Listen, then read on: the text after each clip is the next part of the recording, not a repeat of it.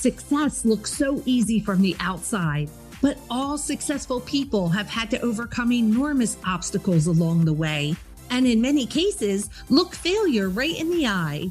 Most successful people don't focus on the struggle and they rarely talk about it because that's not what creates success.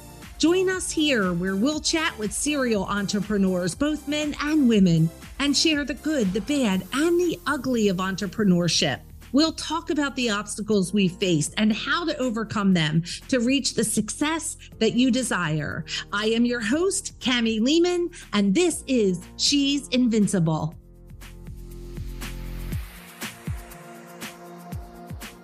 Hey everyone, thank you so much for joining us today on the She's Invincible podcast.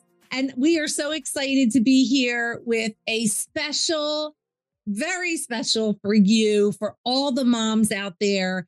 We're here with a special Mother's Day episode, and I am so excited to introduce you to our invincible mom. Michelle Slaney Trovato is a 27 year award winning high school special education teacher turned entrepreneur. She is a wife, adopted, and special needs mom. For most of her adult life, Michelle has worked with teens who do not want to do anything she wanted them to. So she got really good at follow up in a way that collects and connects people. She's helped many businesses turn their follow up from a fear based action into a very successful business strategy. Most recently, Michelle has launched a new business, turning the idea of legacy on its head, focusing on the notion of living into legacy rather than just leaving it behind. She launched the Living Your Legacy podcast and TV show and is currently writing a book with her youngest son about his journey to becoming a real estate investor at the age of 11. Michelle loves to support other special needs parents in living into their own legacies for their children. Oh my gosh, Michelle, Invincible Mom, welcome and thank you so much for being with us today for this special Mother's Day message. Oh, you are so welcome. I think I need you around me all the time to keep introducing me like that. As I enter every room, I'm like, wow, that was awesome. Thanks. Oh my gosh. Well, let me just, I'll just get that edited for you and you can have your own recording.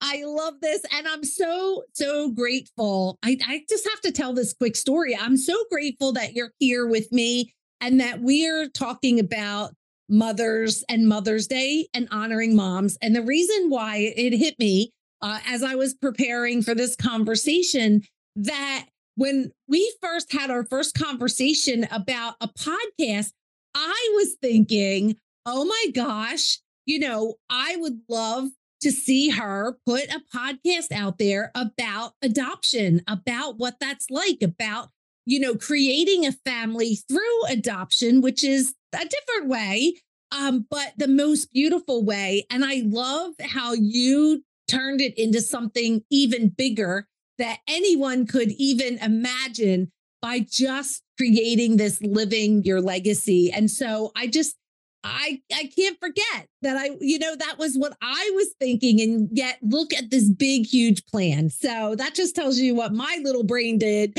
and what your big brain did and I'm just so excited to share you today with all of our you. listeners. Oh, so, that's so sweet let's jump in and let's tell our listeners how in the world did you get where you are today and what makes you invincible?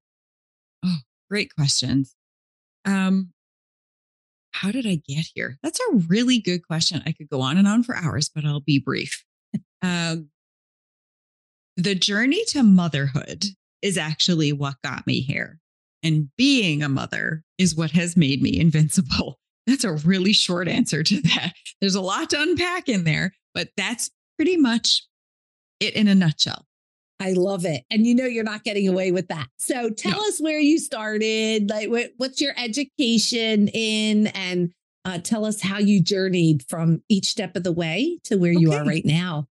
So um, I don't even know if you know this, and we've known each other for years. But um, I actually have two family members in my extended family who have disabilities. So I've grown up around that my entire life.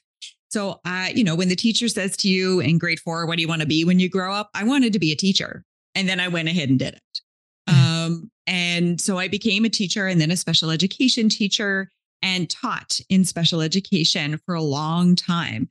Um, during that process, I was getting married and we bought a house, my husband and I. And then we decided that we would start trying to have our own family. And that became a whole journey unto itself of four and a half years of doctor's appointments um, and a lot of invasive testing and going heart in hand to many doctors with the question about, you know, why is this not working and how can we make it work? And ultimately, we ended up in the category of undiagnosed infertility. Everything works, it just doesn't work together. So we didn't really have a reason why it wasn't working.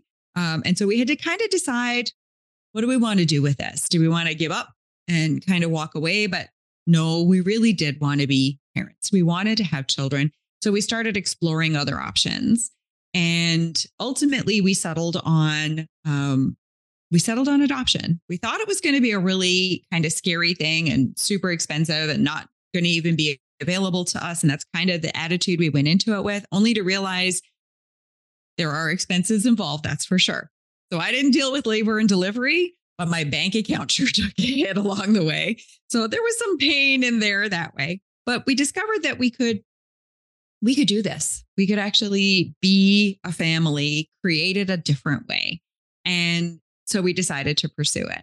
And uh, we adopted our first son.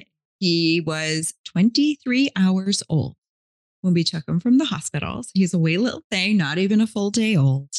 Um, he was beautiful, and I fell in love the minute I saw him. Um, and he joined our family. Uh, gosh, he's 18 now, going on 19. So a long time ago.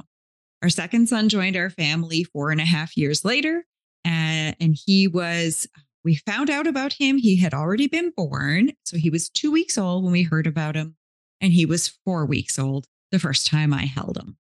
Uh, so we have these two amazing beautiful boys and it's in a nutshell. There was a whole lot that went on with all this and a very circuitous route to get the second son um, and how that all happened.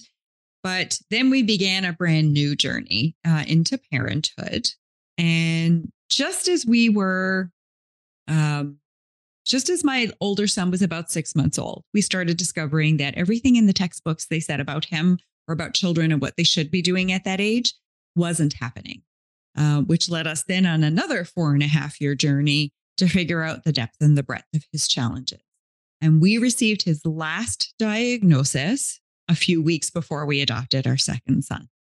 So we had this boy that had multiple disabilities that encompass all areas cognitive, physical, eh, um, all of it. Uh, so we we have that, and then we have this newborn baby that we're we're sorting through and trying to figure out how this is all going to work. And that has kind of led us on the next journey, which is being a mom, being an adoptive mom. My children are BIPOC; they're biracial. Uh, for those of you on the podcast, you can't see me, but I am not. I am a white woman. Uh, so there's a whole journey there that we've been delving into. But then there's also the challenges of being a special needs parent. Um, so a lot of things that we've been working our way through. You asked me what makes me invincible. I think it's that. It's that we had all these huge challenges that got put in front of us. And let me tell you, honestly, there were a whole lot of them where I just wanted to stop and be like, okay, I've had enough. I'm out. I'm done. Thank you, Lord. Thank you, world. I'm good. Don't need any more. Thanks. You don't need to share any more with me. I'm good. Um, but the universe had other plans for us. And there's been a lot of things shared with us that have been hugely challenging, have tested every fiber of my courage, of my strength, of my belief. And we're still here. I'm still here. We're good. So I think and that's you guys are doing a great job. Yeah, you did it, and you're doing a great job. So I would love to go back to what that was like when you you know were in this adoptive journey and you got that first you know call that there was a baby uh, and like the reality of like, wow, this is really happening. We are going to be parents. Tell us a little bit about that. This is, I don't think I've ever told you this story. So, um, we were working with an agency up here. And uh, one of the things that they tell you is that when you're adopting a child, you're not just adopting that child, but adopting everything about them their background, their culture, if there's a language or religion that's attached to where they're from. These are things that you need to be willing to embrace and explore with, for, and because of your child. And so we had decided my husband's mom is from Argentina. And so we were very connected to that culture. My husband speaks Spanish fluently. We celebrate their holidays. We're connected to their religions. So we thought this is a kind of a natural fit for us. So we had told our agency that that's that was what we were looking for and we really wanted a baby. We wanted to do the baby thing and and have a baby and um, he called us literally out of the blue, uh, totally unexpected because the journey to adoption is not a straightforward path. Um, it can happen very quickly. It can take quite a long time. So, in the case of our first son, um, we got a call. He said that a lawyer in LA had contacted him. There was a birth mom had come in. She was eight and a half months pregnant. They needed to match her like yesterday. And would we be interested in looking at her documentation and possibly connecting with her? And I went, really? so we went to the agency, we looked up information. Um, they put us in touch with the lawyer in LA. And we um, got in contact and said, you know what, we might be interested. And he suggested that we come down and meet her. And um, now there was some miscommunication, uh, not between the lawyer and her, but between her and her doctor. There was some language barrier things. And um, we were told this baby was supposed to be due anytime. And so they wanted us to fly down and meet her. So I did a thing I have never done in my life before then and have never done in my life since. We literally booked two flights on the same day. We flew to LA, first flight out in the morning, spent the day with her, and flew home that evening. I have never done anything like it. And honestly, it was the most exhilarating, scary day. You know, literally, we go to customs and they say, Well, are you going for business or pleasure? I'm like, I don't know. I don't know. I don't know what to tell you. I don't know which box to check. We are going, yes, we have to pay the lawyer. So there's some business, and but we're going to get this baby, which is all pleasure. So I don't. And the guy's like, I don't even know either. I need to call the supervisor. Oh my gosh. And so ultimately they're like, just check pleasure. It'll get you through quicker. We're okay. so off we go. I went with nothing but my purse and my passport. I've never done anything like it. And we spent the day with my son's birth mom and we went to the hospital with her. We heard his heartbeat on the fetal heart monitor.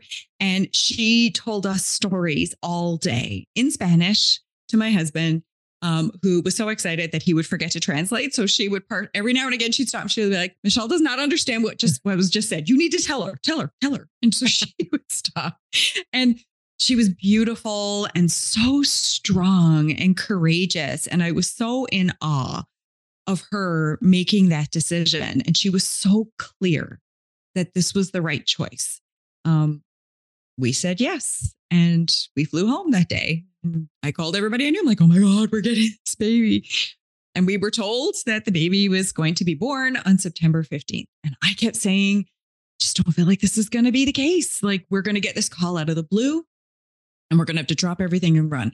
And I kept saying it. I just, I don't know where I had that intuition, but sure enough, on Labor Day, they called us. She was in labor. We got to get our bus to LA like now. And oh it was gosh. crazy. We had it all organized. And in three hours, we were on a flight. We had all the stuff and we were headed to LA to get this baby. And yeah, then the next day he was in our arms and and it was an extraordinary extraordinary experience. Now for our younger son, it was a much more um, challenging route to get to him. And we had to take a lot more stops, which is why there's such a big age spread between mm-hmm. the two boys. Um, but they were both equally amazing journeys, including the fact that the agency for my younger son um, they contacted us because we had put our papers in front of another birth mom who didn't choose us. And they contacted us and said, actually, we think we have we have a baby for you. Like this child's been born and can we put your paperwork in front of his birth mother? And it was a stack of papers, like six inches thick, and ours was on the top. She picked ours up and looked at it and said, This is the family. Push the rest of the papers away. And that's how we got our second son. So, pretty extraordinary things that happened. I sort of feel like the universe lined up exactly the way it was supposed to for both those boys to be in our home and in our lives. Because the reality is, if we had been able to have our own children, we never would have met them. No, you wouldn't. And they have each other. They're brothers, right? And that was meant to be. They're mm-hmm. brothers and you're the parents. And that is exactly as it should be. Mm-hmm. And I think that's such a beautiful story. So, um, this is so cool. I, I love to even hear these stories because they're so full of hope, right? Of people that are just about to give up on their dream of having children or having a family, and then along comes hope. So, what what happened? What were you feeling? Do you remember what you felt like when you got those calls? Truthfully, scared to death. Was that like, just the first one or both of them? Mm, mostly the first one. By the time the second one came around, I'm like, well, we already knew there was a lot going on with the first one. I'm like, well, there's not much you can throw at us now. Like, we kind of we kind of got the market cornered on challenges, so we're pretty good. Although that was a worry. If the second one had a lot of challenges in his life, how are we going to cope with two kids with significant disabilities? But the first one, yeah, I was I was initially quite scared. Um, but then when I met his birth mom, and I literally, like, honestly, I wanted to bring her home too. Like, can I just adopt you too? Can I just like oh. keep everybody? I think you're amazing.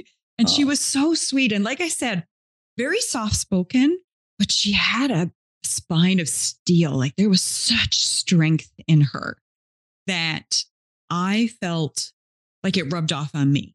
And I thought, mm. if you mm. can be strong enough to make this decision to hand over this child that's been growing in your body, then I can be strong enough to take every responsibility that comes after them. Oh, that's so beautiful, Michelle. Oh my gosh. Now, have you communicated with her since the adoption? Are you in communication, photos? What does that level look like?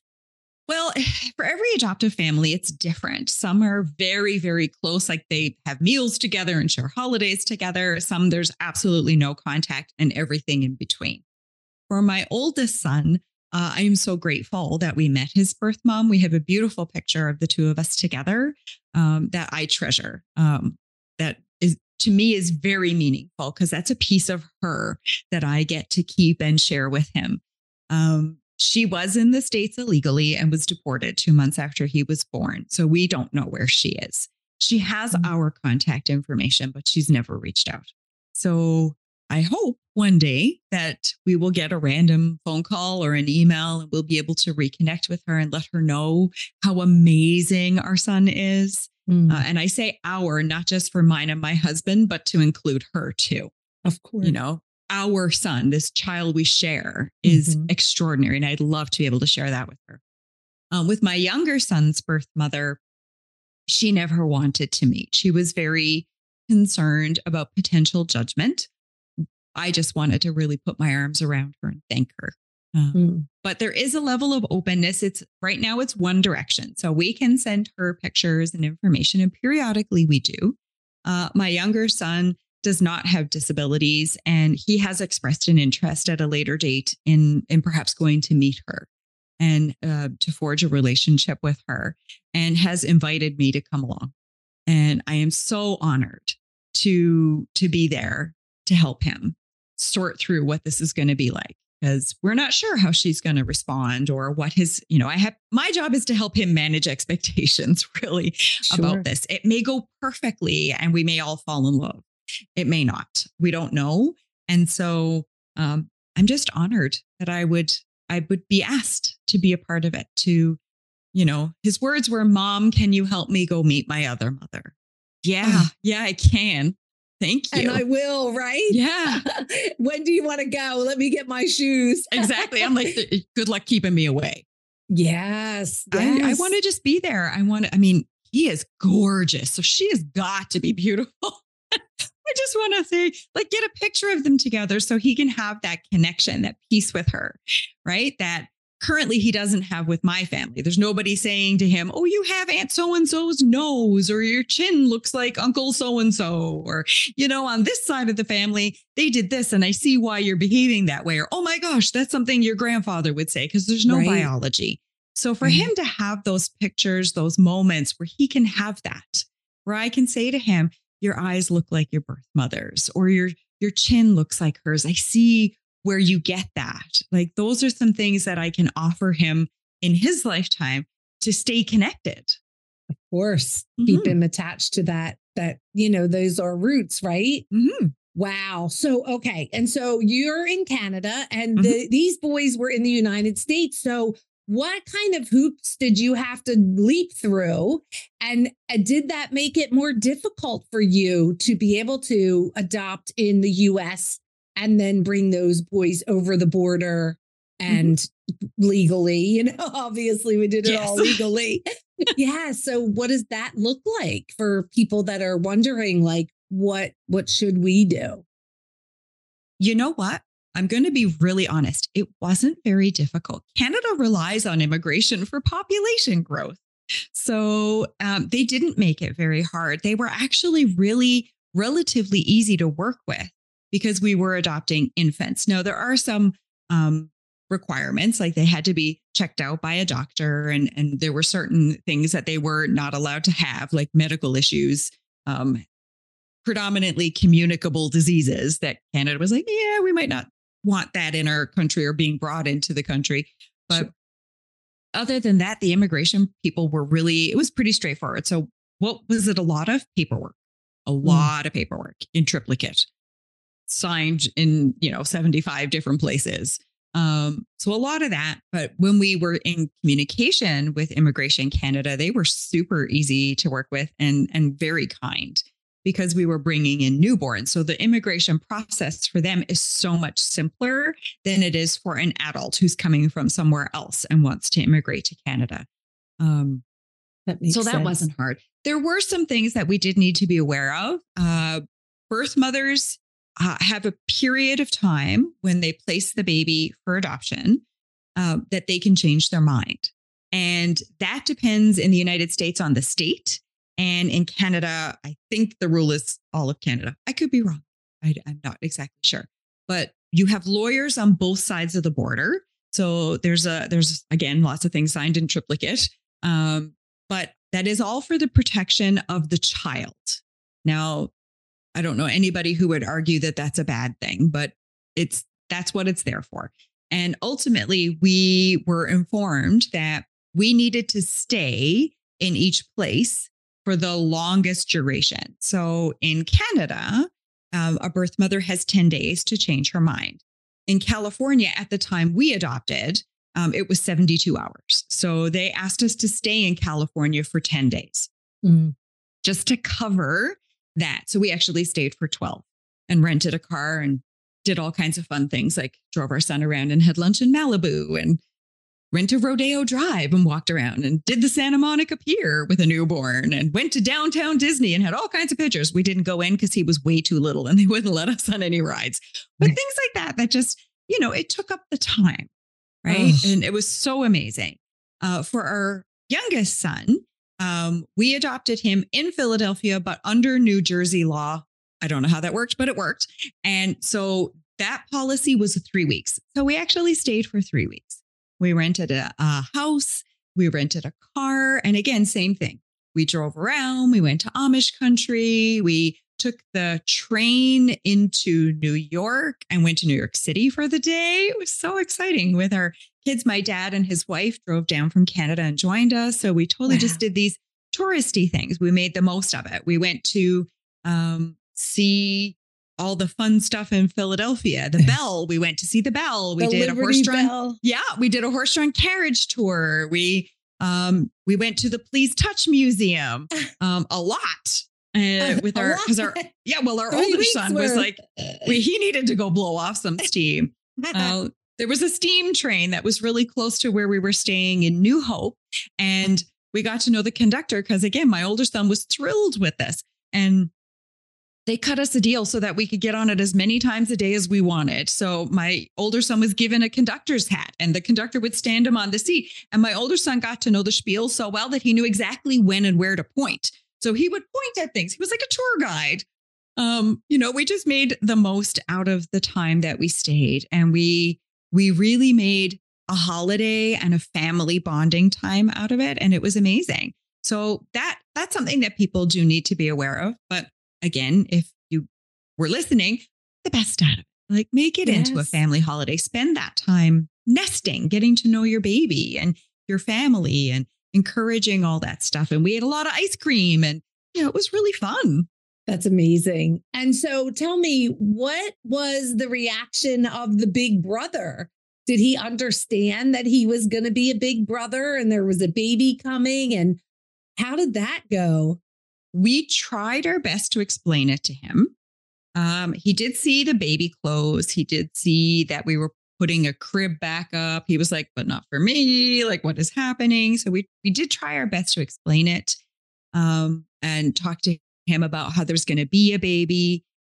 I'm not sure that he fully got it until our little guy was in my arms. And then he just couldn't get enough of him. He kissed him and hugged him and loved him. And told everybody it was my baby, mine. And he was very protective and nobody was allowed to touch him. Like you could look from 10 feet away. oh my goodness. yeah, it was really quite quite cute. Although I think he thought that his brother was like a teddy bear because he kept trying to drag him around by the arm. oh my like goodness. he would carry a teddy bear by the arm or the leg. Um, so we did have to keep a close eye on that. Yes. Just for safety reasons. Yeah. Yeah. We don't want a one armed little kid, right? Poor thing. Mm. So, and now today they're 18 and 11. So 13. Oh, 13, 18 yes. and 13. Mm-hmm. Okay. Mm-hmm. So tell me about that. What is this brotherhood like in your home with these two boys? Just like everybody else's kids, they love each other one minute and can't stand each other the next. Um, there is typical sibling stuff. They irritate each other. Um, but my younger son actually made a really interesting comment one time that he really, his words where I pity the fool that messes with me because they're going to get beaten up by a special needs kid. oh my gosh. Because his brother is very protective of him. And mm-hmm. honestly, I think if he did see something going down where his younger brother was being threatened that he would not tolerate this. Um, so yeah, they they definitely have each other's back. I do know my younger son feels very strongly about the treatment of people with disabilities. Um, he does not like certain things being said around him.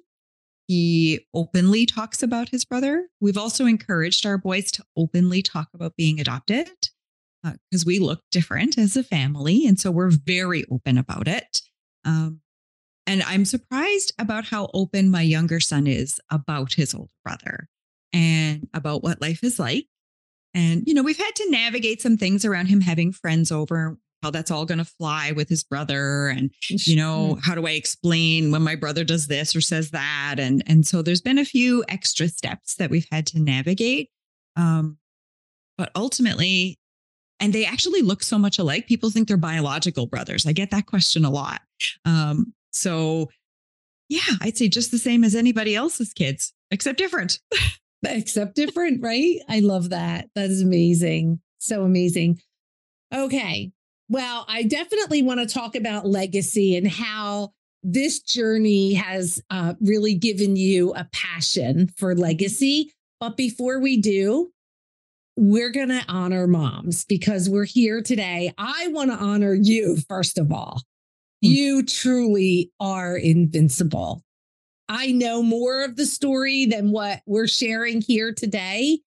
And I just adore your voice. and, and I, I, mean, I won't even go into all of that. I mean, we did do in a, in a mini episode, we did talk a little bit about that, but um, I just adore them. And I just am so impressed with you and your husband. I mean, he's not here with us today, but uh, on this interview, but um, He's actually so, out manning the kids, so I yes, can be on this one. Yes, yes, yes. I know. I just didn't want it to sound like he's not with us, meaning like he's left, right? Right. Um, yeah. So I want to talk about that, but right now, I would love just to say thank you, thank you for for being courageous and for putting yourself out there and for going the distance.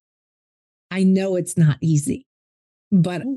but you're doing it and you've been Thank doing you. it and i want to honor you for that uh, and. I know that you have a entire list of honorees that you would love to honor as well. So I think mm-hmm. we should go through that list, uh, and then we'll go back to this legacy um, where we can talk about how that sure. has really driven your passion. Yep. Um, I'll start by saying that Mother's Day brings up a lot of feelings for people.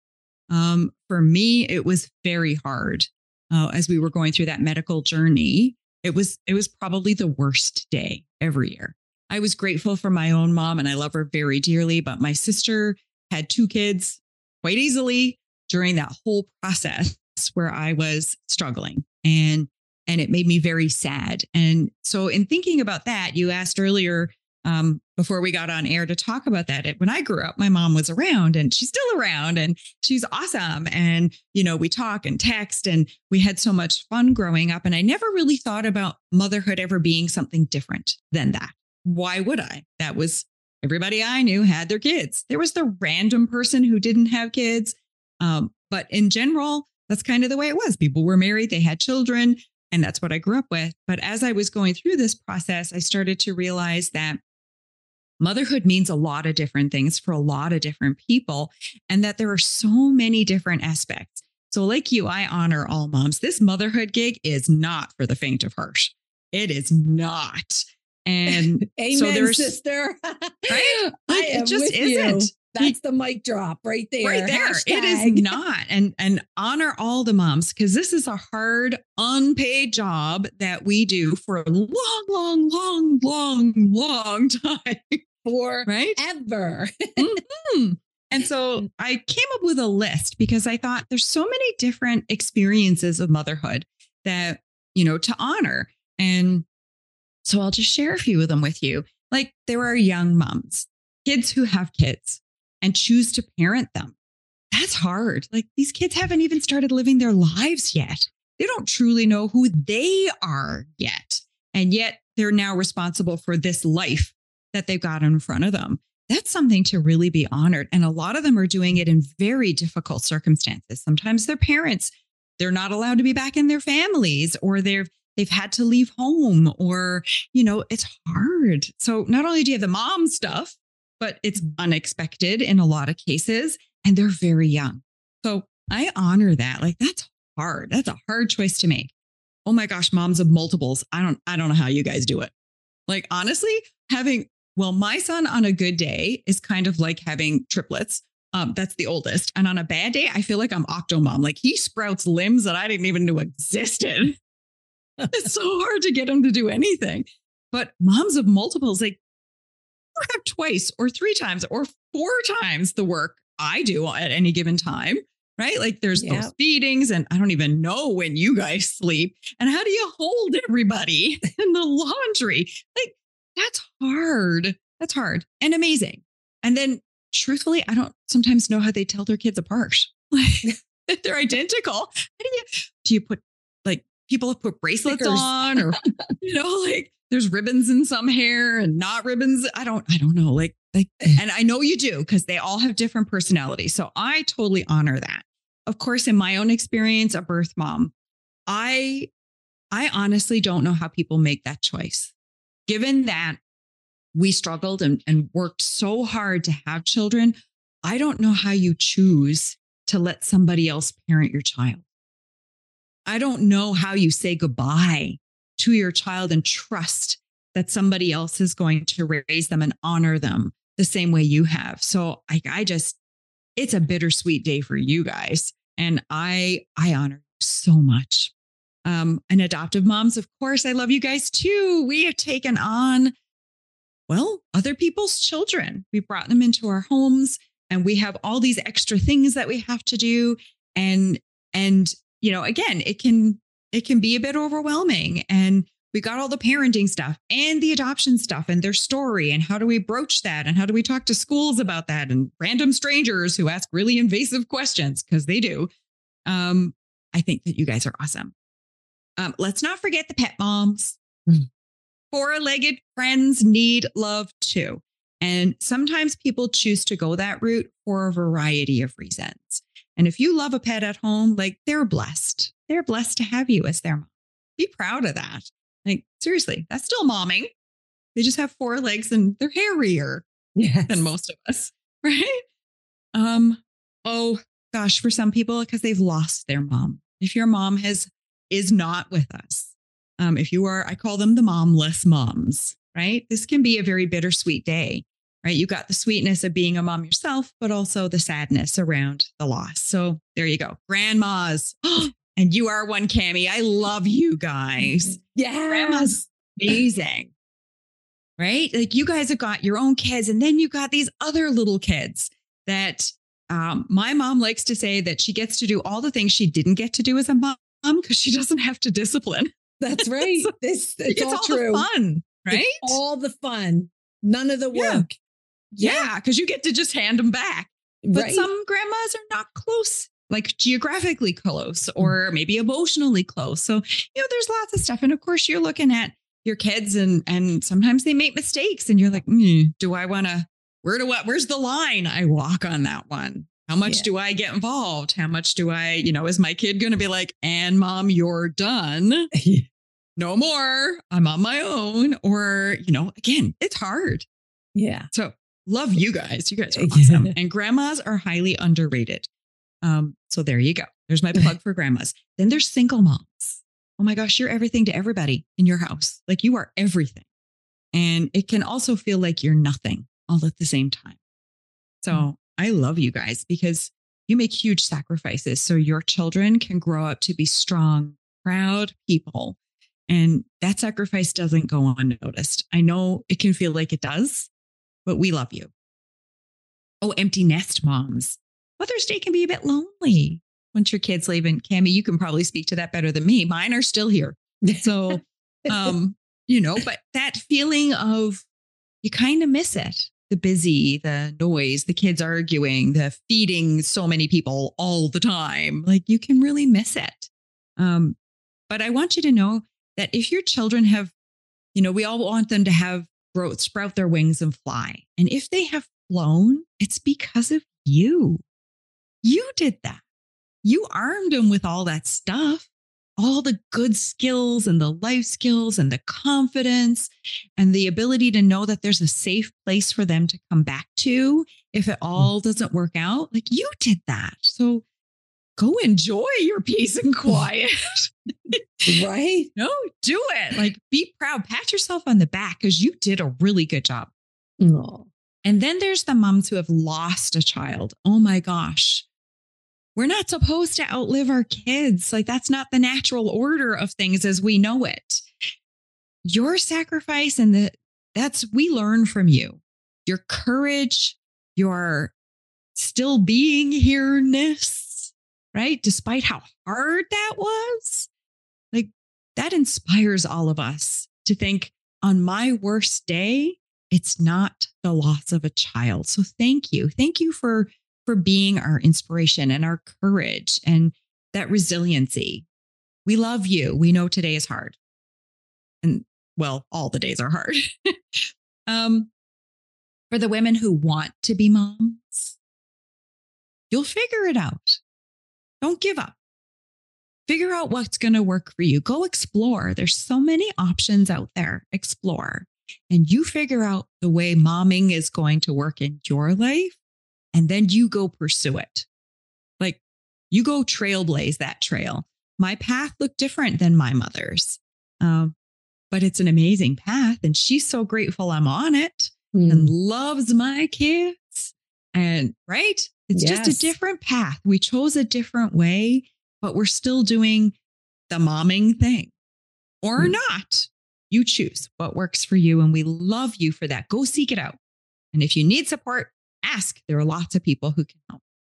Um, moms who are in like situations where they're it's a different situation, maybe divorce, or maybe you are a, a couple in the LGBTQ community, or maybe you are choosing to parent differently. Like maybe you're co parenting with someone who isn't the biological father, maybe your stepmom, right? Maybe you're a foster mom.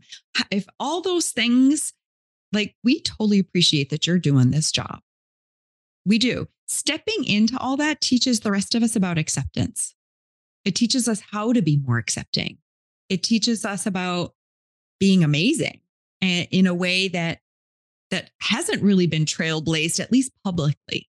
Right? When you step out into the light and let it shine on you, you show all of us how to do it better.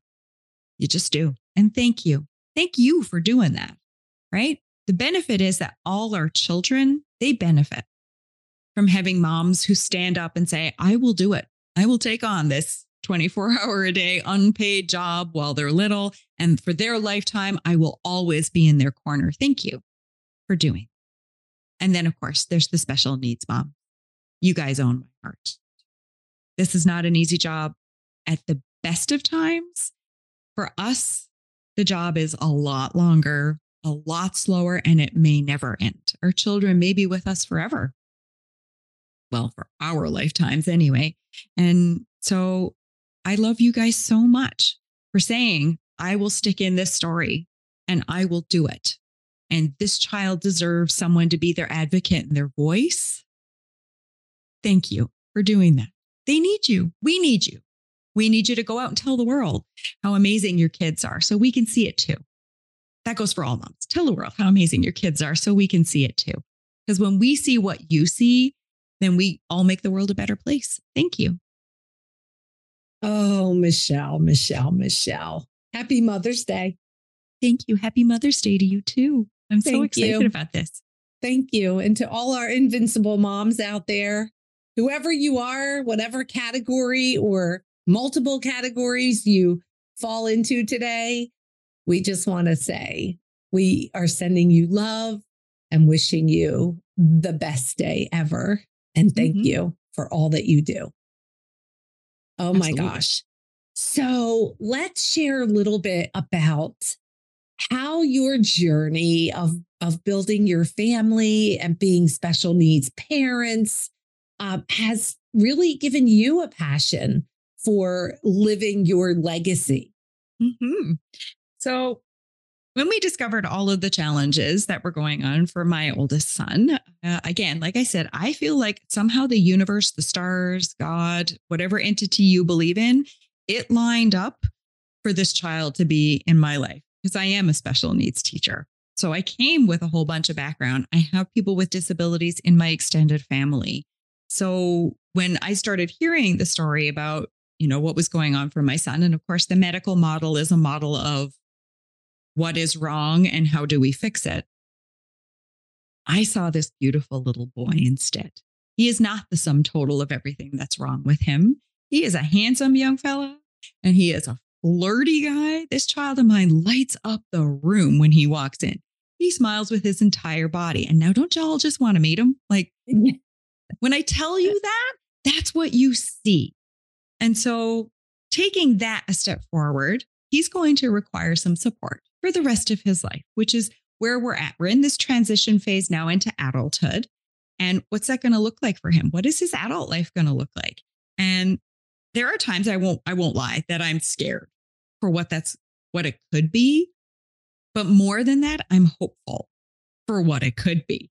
Yes. And how we can help to structure things around him and for him in a way that allows him to live into as much possibility as he can. And so that's really gotten us thinking about what can we create? What's this legacy going to be? But instead of it being the legacy we leave behind, we're doing it now. And we're looking at how do we forge this? So, what decisions are we making? What actions are we taking to really move forward? So, ultimately, what we want to do comes out of a conversation that he had with his best friend last year. They did a work experience placement at school together at a car dealership. And oh my God, they loved it. They had so much fun. And they came home talking about wanting to work together and live together. And I thought, I can't really do a whole lot around the work thing. I'm not an employer, so I can't employ them under me. Maybe I could, maybe do something in that area, but I can do something about them potentially living together. Hmm, what an idea. Maybe I could.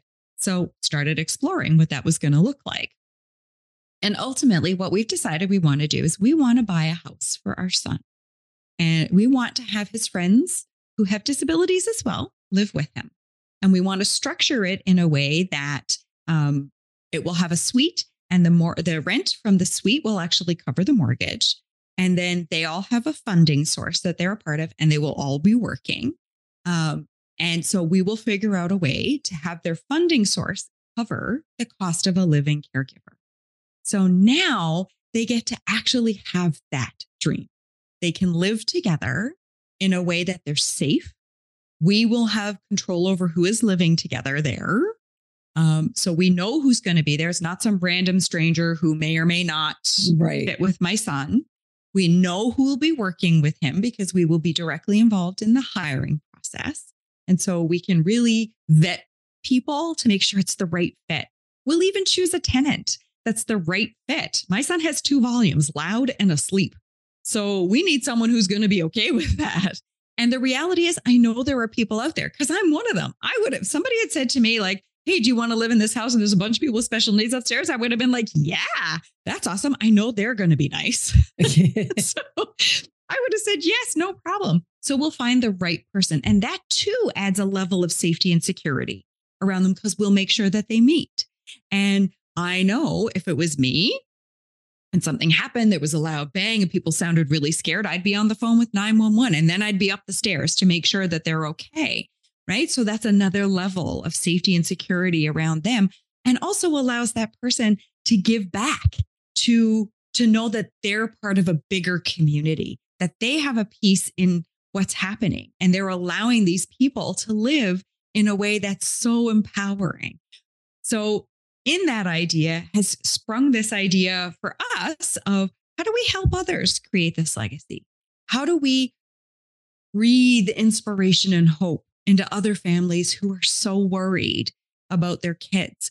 Or alternatively, how do we help other people who might not even be in the special needs community figure out what their legacy is going to be? And then work to create it so that you never have that moment as a senior citizen in your hundreds, because we're all going to live that long. That's um, right. Where you turn around and say, what, how, where did my life have meaning? You're not going to have that question because you'll know exactly what it was, where the meaning was. You'll know who you've impacted, or at least some of them.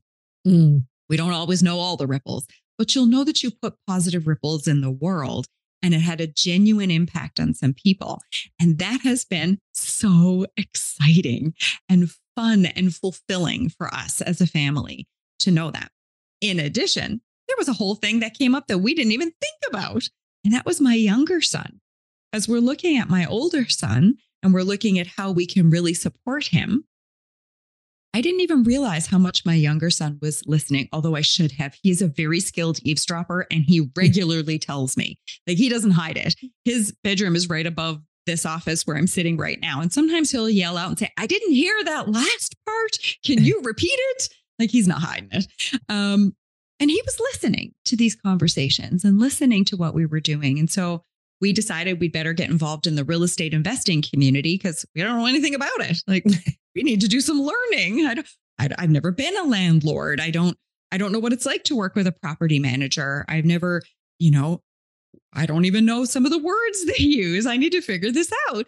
So that's what we started doing. And lo and behold, we started dabbling in some real estate, some private lending, and we were really excited about that and learning and growing and building up our sort of resilience in this in this new sphere for us. And One day we had a fellow talking to us and he was giving us a presentation about his investment and wanted to know if we wanted to invest. And at the end, he said, Do you have any questions? Like everybody does. And before I could even like answer, my youngest son, who was sitting beside him playing on his iPad, said, Yeah, I've got one. And the guy looked at him and looked at me and looked at him again. And he's like, Okay. And so my son goes, So can I get in on that too? And the guy looked at him and looked at me and looked at him again and said, Well, I guess if your mom says it's okay. And so at the age of 11, he actually pooled his money. Now, backstory I'm going to tell you a little story about his adoptive, his birth mom, and where that came from. When we were in the process of adopting, birth moms can keep receipts for things connected to their pregnancy. So, clothes or medical things and they can ask the adoptive families to pay for that. Um, our younger son's birth mom came up with receipts for $2,500 and we paid it happily. This is, we get this decision is really hard for you and that you could probably really use this money. And so, sure. no problem. When we got to the lawyer's office the day we, um, he joined our family, I was going to say the day we took possession of him, but that makes him sound kind of like a car. So that's not right. Yeah. Um, the day he joined our family, um, and she said, I have a check for you. And I thought, oh, lawyers don't usually give you money back. Oh my God, is this not going through? Are we not getting this baby? Like, what is happening? I was so startled. And she said, No. His birth mother said, I cannot parent this child. But what I can do is I can give you back this money because I, I can always go and earn more. I want you to take it and keep it for him. And I want you to use this to give him a head start in his life. And so she did. She gave us back. So we have been sitting on it. So he knew, he knows, he knows that story. He knows we have it. And he wanted to know if he could tap into that money to start learning how to make more money. And we said, yes, we will do this. So he did. About 11, he put his money in his first deal. Since then, he's had two deals that have completed that he made money. He has money in two deals right now that are set to to complete in the next year or so. And last summer, we made the decision to actually purchase a rental property on the other side of Canada because it's way cheaper over there. And we wanted to have the experience of not being able to be hands on. So we can't go to the house, we can't physically collect the rent. We need to work with a property manager so we can learn how to do all that. Well, he has money in the down payment for that house and is now collecting a portion of the rent. Not only that, but when we come to the house that's going to be for his older brother, his words were because we said we have to figure out it cannot be in my older son's name. And I said, you know, we're going to have to figure out, we'll put it in our names to begin with, and then we'll have to figure out where this is going to go. And he said, you know what, mom? I don't want to live with my brother, which I think is hilarious. I don't want to live with him. I just want to be his brother. But here's what I can do put the house in my name, and I'll make sure he's always cared for. So now we have a situation where not just one child is being cared for for his lifetime, but we're able to build generational wealth for our younger son so he can have his freedom and grow his wings to fly. And I'm so excited about where this is, how this is all coming together. And, you know, Cami, I'm just going to give you a shout out that you had a big part to play in this along the way. When I met Cami probably four years ago, and I told her the story of the adoption. And she was like, Oh my God, if you're ever coming, you need to come and stay at my house. And, you know, we have a pool and we'll throw your kids in the pool. And I was like, That is so nice. But I know people say that and don't always mean it. Cami has said that to me every time we've talked since. I am not kidding. Cami was, Cami reached out to me about this podcast idea and told me that she thought my voice needed to be heard by a larger audience. And I'll be honest, I was scared to death. I told her no. And then I immediately called back and was like, maybe I was too quick on that one. And so Cami has been really, you have been instrumental in helping me forge what's going ahead in my life now. And I want to thank you for that because um, I've always felt such a strong connection to you from the first time we ever talked.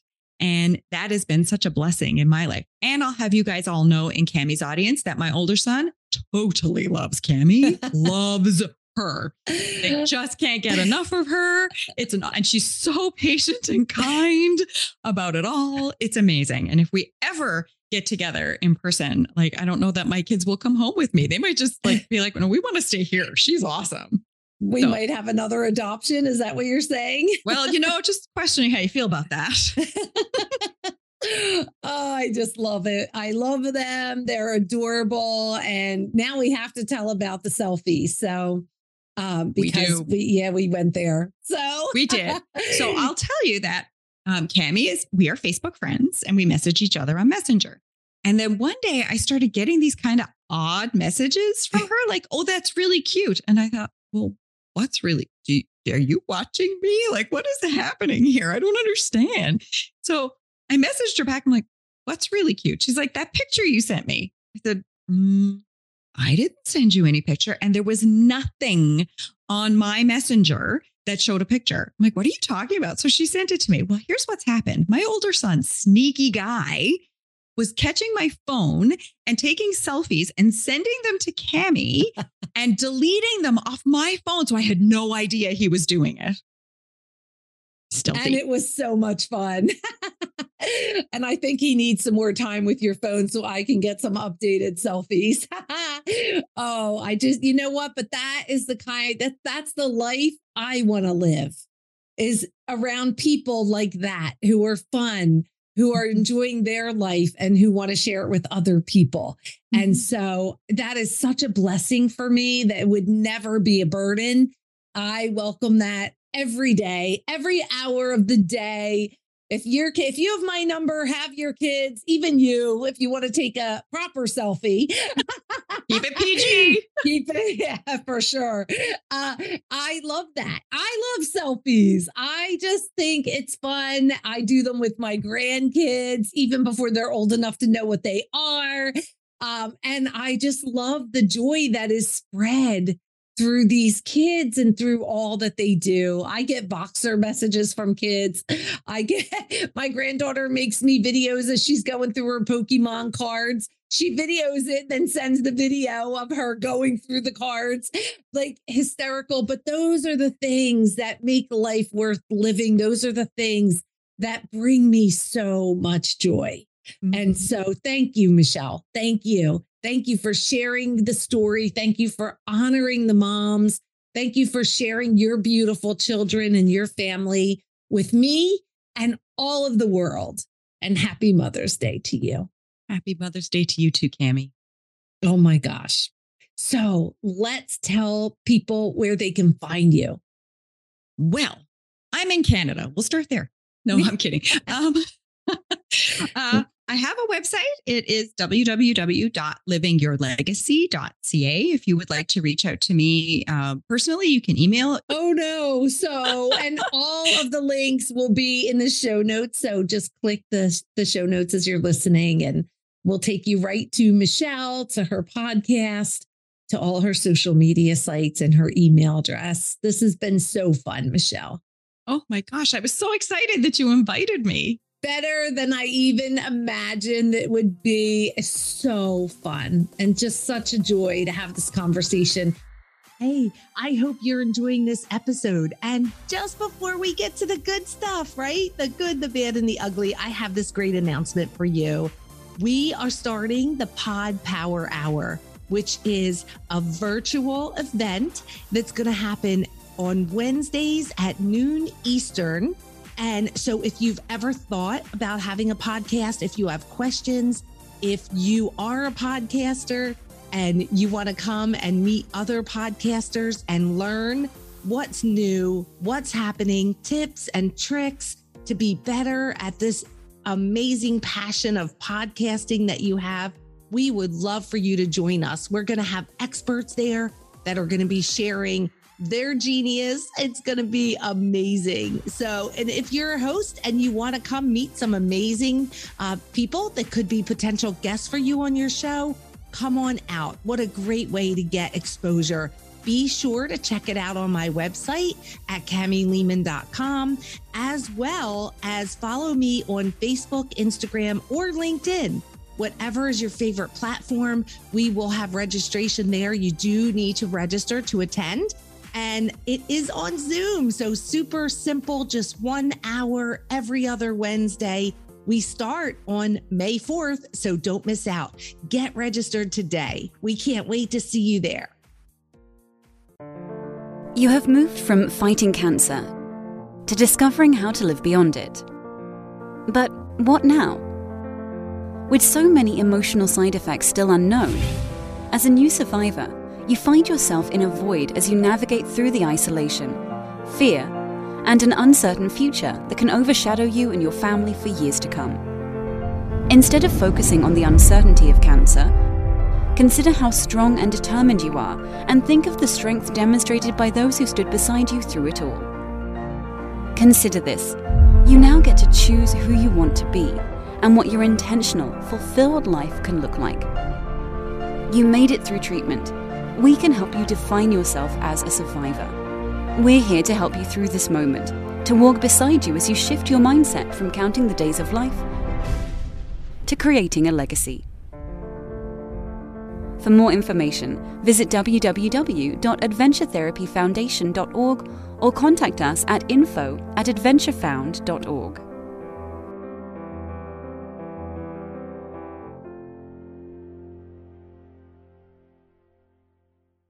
You know, on She's Invincible, we promise our listeners we're going to bring them fierce entrepreneurs and we're going to share their expert zone of genius, which, oh my gosh, you did so well today sharing about adoption and the journey and the joy and all the heartache of the journey. I mean, it's a blessing and a curse, right? Um, Mhm. and and you figured it out, and now you're living the most amazing life with the most beautiful family. But we're not done because we also promise our listeners that while we're spotlighting these amazing people, that we are also going to pull back the curtain and that we're going to share a little bit about that journey in the good, the bad, and the ugly. Are you ready to tell a few fun stories? You bet. I got a million. Okay. All right. Well, we're going to pick one for each category. So we're going to start with the good. So tell us a story about the good or the greatest part of your journey so far. I think the greatest part of my journey is meeting other extraordinary people. When you live a unique life, kind of like we do, you you meet a lot of really interesting people. Some are amazing, some not so much. Um, but most of the people that we've met have been so encouraging, so positive, so kind. Um, a quick story, I'll tell you a really good one when uh, if you were to Facebook friends with me and looked back about, I don't know, 12 or so years ago, you would actually find no mention of my children at all. I really wasn't sure what to say or how much to share. And I was actually quite concerned that there might be some haters who would say, you know, the trolls out there who say the awful things. And I just wasn't sure that I was prepared to handle any of those comments in a way that left me with integrity and dig- dignity. Mostly I was feeling like I'd probably be mama bear and try to claw an eyeball out. That's not really the way I want to be. Um, and one one day I did I did this post. It had no pictures, it was just words, and it was talking about the evolution of the word of my name. So my older son, when I when he was very little, I had no name. There was Addy for daddy, and uh, and I was the uh. He pointed me, and I'm like, I don't think I like that name. I think I like a better one than that. And then as he got a little bit older with more work, I became a Amma. And then I became Mama. And one day I was working at my computer and I heard this little voice behind me say out of the blue, Michelle. And he had said my name. And literally my world stopped. I turned, I remember what he was wearing. I was so, and I was like, what did you just say? And he was like, mm, Michelle like, wow, that's the first time I've heard you say my name. And so I posted that. And I was inundated with comments, questions, private messages, text messages, phone calls, you name it. And they were all so positive. People came out of the woodwork to say, We've been waiting for you to talk about this experience that you got going on over there. Do you have a video? Would you share? And I looked at my husband, I'm like, I think I think people want me to tell them about our life? Like, who would really be interested in, in what's going on? He's like, I don't know. Let's just try it out.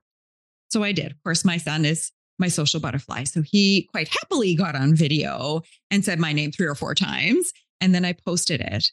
And it led to this continuing series of posts that I do now called A Tale of Two T's. Our last name is Trovato, and I have two boys. And the story is always a singular story of something that's happened that normally would be average or everyday, but in my world is often not average or everyday. Yeah. And that was the first one. So that's the good. There's such an amazing community of people that I have as a support system around me who want to know. They want to be able to do better. They want to be uh, embracing people with differences and disabilities. They want to talk openly about adoption and those hardships. They're looking for ways that they can care and support. So that's probably been the best. Oh, I love that story. And I love your stories and your posts about the tale of two T's. Those are my favorites. I always stop. Whatever I'm doing, I stop and I read and I love them. And the pictures that you put with them, they're just amazing. Well, thank you. Oh, that's so fun. But now we have to tell about the bad. So we'll save the ugly for last. Okay. But tell us a story about the bad part of the journey. I think probably the bad part would be dealing with all the the medical stuff. Um, the medical model, as I said before, is designed to be there's a problem and we need to fix it. And it's really easy to get lost in the problem. It's really easy to get lost in the disability, the dis part. It's it's easy to lose yourself as a person, as a parent. Um, it's easy to lose hope in that environment because that's where the focus is. Or, you know, in the the biggest time we were working with people, we were working with 12 specialists at Children's Hospital and four to five other specialists outside of Children's Hospital. Um, you know, OT, PT, you name the Mm. acronym ABC, we were working with it. Mm. And um, it got to be very overwhelming. I remember at one time looking at somebody and saying, When do I just get to be mom? Like, when does that happen? Is there a time? Like, where I, you know, because they would say, Well, if you're watching TV with your child, then, you know, you need to be watching like these kid shows that are designed for brain development. And while you're doing that, you should be stretching his hand and, and you should, you know, always like be putting the letters up in front of him while you're watching TV. I'm like, well, I don't want to watch TV now. yeah, right. um, can we choose another thing? Can we play ball? Yeah. And like everything was designed about like, you got to be intensive when he's young. And I get all that, but it was so overwhelming. I remember thinking, like, even at night, because he didn't sleep very well, like, how do we, how do we do all that? And, and like, when do I just get to be mom? Hmm. Like, when does that happen? Is there a time? And I remember that feeling. It was so heavy Mm. right? Thinking Yeah. that, or, you know, you go to these play groups and these moms are talking about all this amazing stuff they're doing with their kids. And I'd be like, I'm not, I'm not doing any of that because I'm too busy with specialist appointments. I'm not, oh, you had a family picnic. Gosh, that must have been nice. I'm not doing that. So Mhm. that part was hard. That's now, hard. having said that, because I don't like to live in the bad space, you Right. have to grow some strong resilience. And remember that somebody else's journey isn't yours, Mm. and your journey is yours to make it as you see fit. Right? So you're True. you're at the helm of that ship, you steer it. So you decide what it's going to look like. And I decided it's going to be awesome. And so we work on awesome on the daily. Some days it actually flies, some days not so much. We try every day to look for that, those good things, those moments of joy, the moments I like to say, if you talk about disability, if that's all I ever talked about with my son, then you, as the audience or the people I'm talking to, are going to see disability, hear disability, and treat disability. I don't like anyone dissing my son. So we're going to focus go. on the ability. I love So- it. That's where what we did with the bad. We decided that we would focus on what we can do and that we would just have fun trying to do it. That is amazing. Just amazing. And it, you know, it really gives them a better chance, right? Mhm. Because you're talking about what they can do and not what they can't do. There's no more lack or limiting, uh, you know, things there. Mhm. All right. Now we have to talk about the ugly. Tell us a story about the ugly part of the journey. Okay, I have a really good one.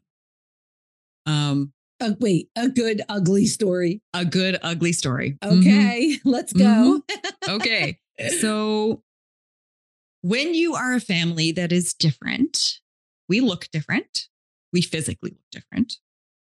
My son's disabilities are apparent when you see him. Within a few few minutes, you you pretty much got a handle on the fact that this child's different.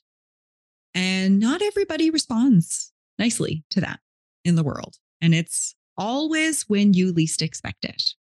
And my son can have meltdowns. He he can be very loud. He can he doesn't read social cues super well. Sometimes he does, sometimes he doesn't. Right. So there there are times that that things are he can be a bit inappropriate, but not in a bad way, like he, you know, yelling out things in a movie theater, things like that, where it's not, you know, you're supposed to be quiet. right? Yeah. And he's just like, that was fun. So I'm just going to yell it out for everybody in the theater to hear about. like, sorry. right. Um, so one particular story stands out. Um, and I normally don't share this one, but I'll share it here. So we were in a Walmart near Christmas. And of course, people, it's a hard time for a lot of people. The holidays are hard for a variety of reasons, whether it's family or finances or or stresses and pressures from work or being torn in 15 different directions. It's it's just a challenge, a challenging time. And in Canada, like a lot of places, it can be cold and it's dark at like, well, it just never really gets light. so you want to know the truth, right? Yeah, you, you like you get up and it's kind of it's dark because it's mm-hmm. early in the morning, and then it's kind of all day, and then it's dark at like three or three thirty, and you're like, man, does the sun, where where's that ball in the sky? So everybody's feeling that, right? They're feeling that change in the weather. They're feeling tired. So there's all of that.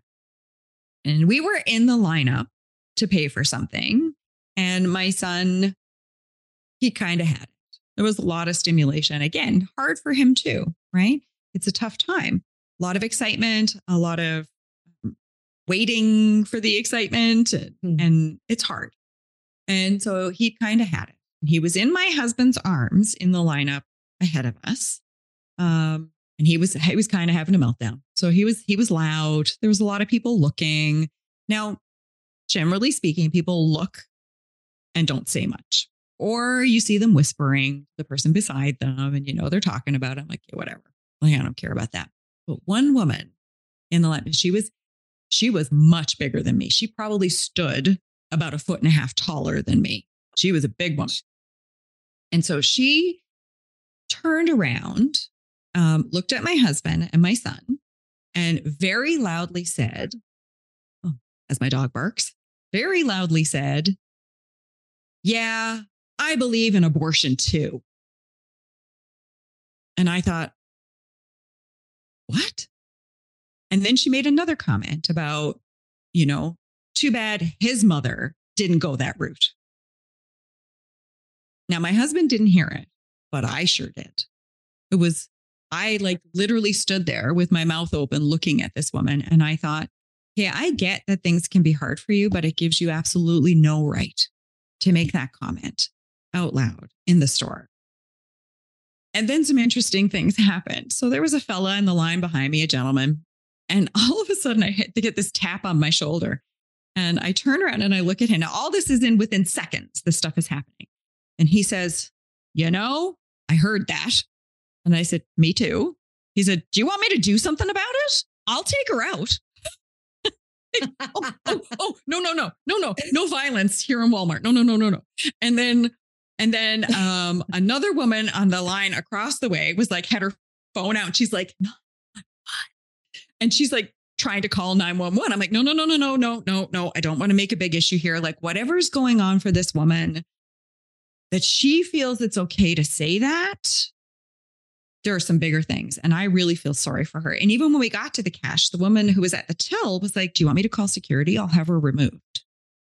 And I said, wow. no, I don't, I don't, I don't want anything. Uh, and then I'm thinking, again, I have a smart mouth and sometimes it gets the better of me. And I was, there was about four different really nasty things that I could have said, and they were on the tip of my tongue to say them. But I also thought she's way bigger than me and she might twist me into a pretzel. So probably not a really good idea. And my son is here and he's watching it. This isn't the role model I want to be. And and then my husband's going to get in on this and then it's just going to be all chaos and badness and no no no no no no let's just go home oh my gosh. and that's not the only time we've had nasty things said.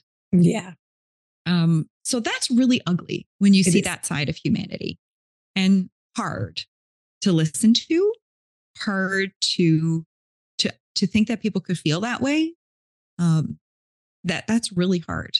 But again i don't like to live in that space which is why you've never heard this story i don't usually spend a lot of time on these stories mm-hmm. because my heart actually goes out to that woman i don't know i don't yeah. know what her life was like but clearly it couldn't she wasn't coming from a joyous happy place when she mm-hmm. said that and so if her life was so she was in such a bad place her life was so hard that that's the thing she had to say in that moment then then i feel bad that yeah. that that's the life she was in it's and sad. i feel for her it is actually really sad yeah and it makes me think about not being that person to my children to other people's children to other people mm. right that but just be kind people yeah just be kind there's, there's so much power in your words yeah. and you can yeah. either tear people apart or build them up i choose mostly. I have to be honest. It's, I'm not always perfect at it, but mostly I choose to err on the side of I want to build people up. You know, I want them to walk away feeling better. What a beautiful thing, though, that there was one really mean person and all those other people that were just wonderful, kind people that were like, you know, we can do something about this. You know, if I was in that line, I'd be like, I would have nudged him, been like, I can take her. well, that's what the guy behind me was trying to get at. And I'm like, oh, please don't hurt her. I'm like, don't make me go Jersey. I'm a Philly girl, but man, there's Jersey. Well, that's where I was born and raised. And and yeah, we don't really play those games here. So I'd have been like, I could take her, and the guy behind me be like, let's go. Let's get her. I'll hold her down. You beat her. and there is the truth. Yeah, and so like, perhaps that's where my boxing gloves come in. Perhaps that's what Invincible really is all about. Oh my mm-hmm. gosh, Michelle, thank you so much. Thank you for all of this. You're welcome. I know it's not easy. I know it's not easy and people can be so mean, but thank you. A few. The thank majority you. of them are actually genuinely very kind. Yes. That's been my experience. Yes. Thank you so much. Oh thank oh my you. gosh.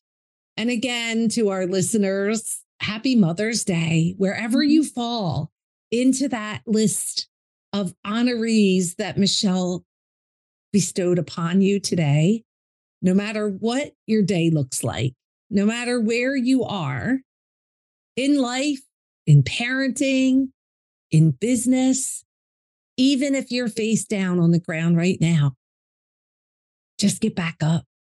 Mm-hmm. I know it feels like you can't do it, but I'm telling you, you can. Mm-hmm. Tell them, Michelle. You bet. Um, I would say this I believe in you. You have more courage in you than you've ever thought possible. And motherhood teaches you that. You have more patience in you than you ever thought possible. It sure taught me that. I can guarantee I was not this patient when I was much younger. Um, you have all everything in you that you need to be amazing. And truthfully, if you think about your children, it's about the memories you create.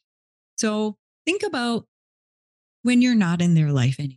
What stories will they tell about you? And go create them. I love it. And just get back up and create those stories and have the most amazing Mother's Day ever.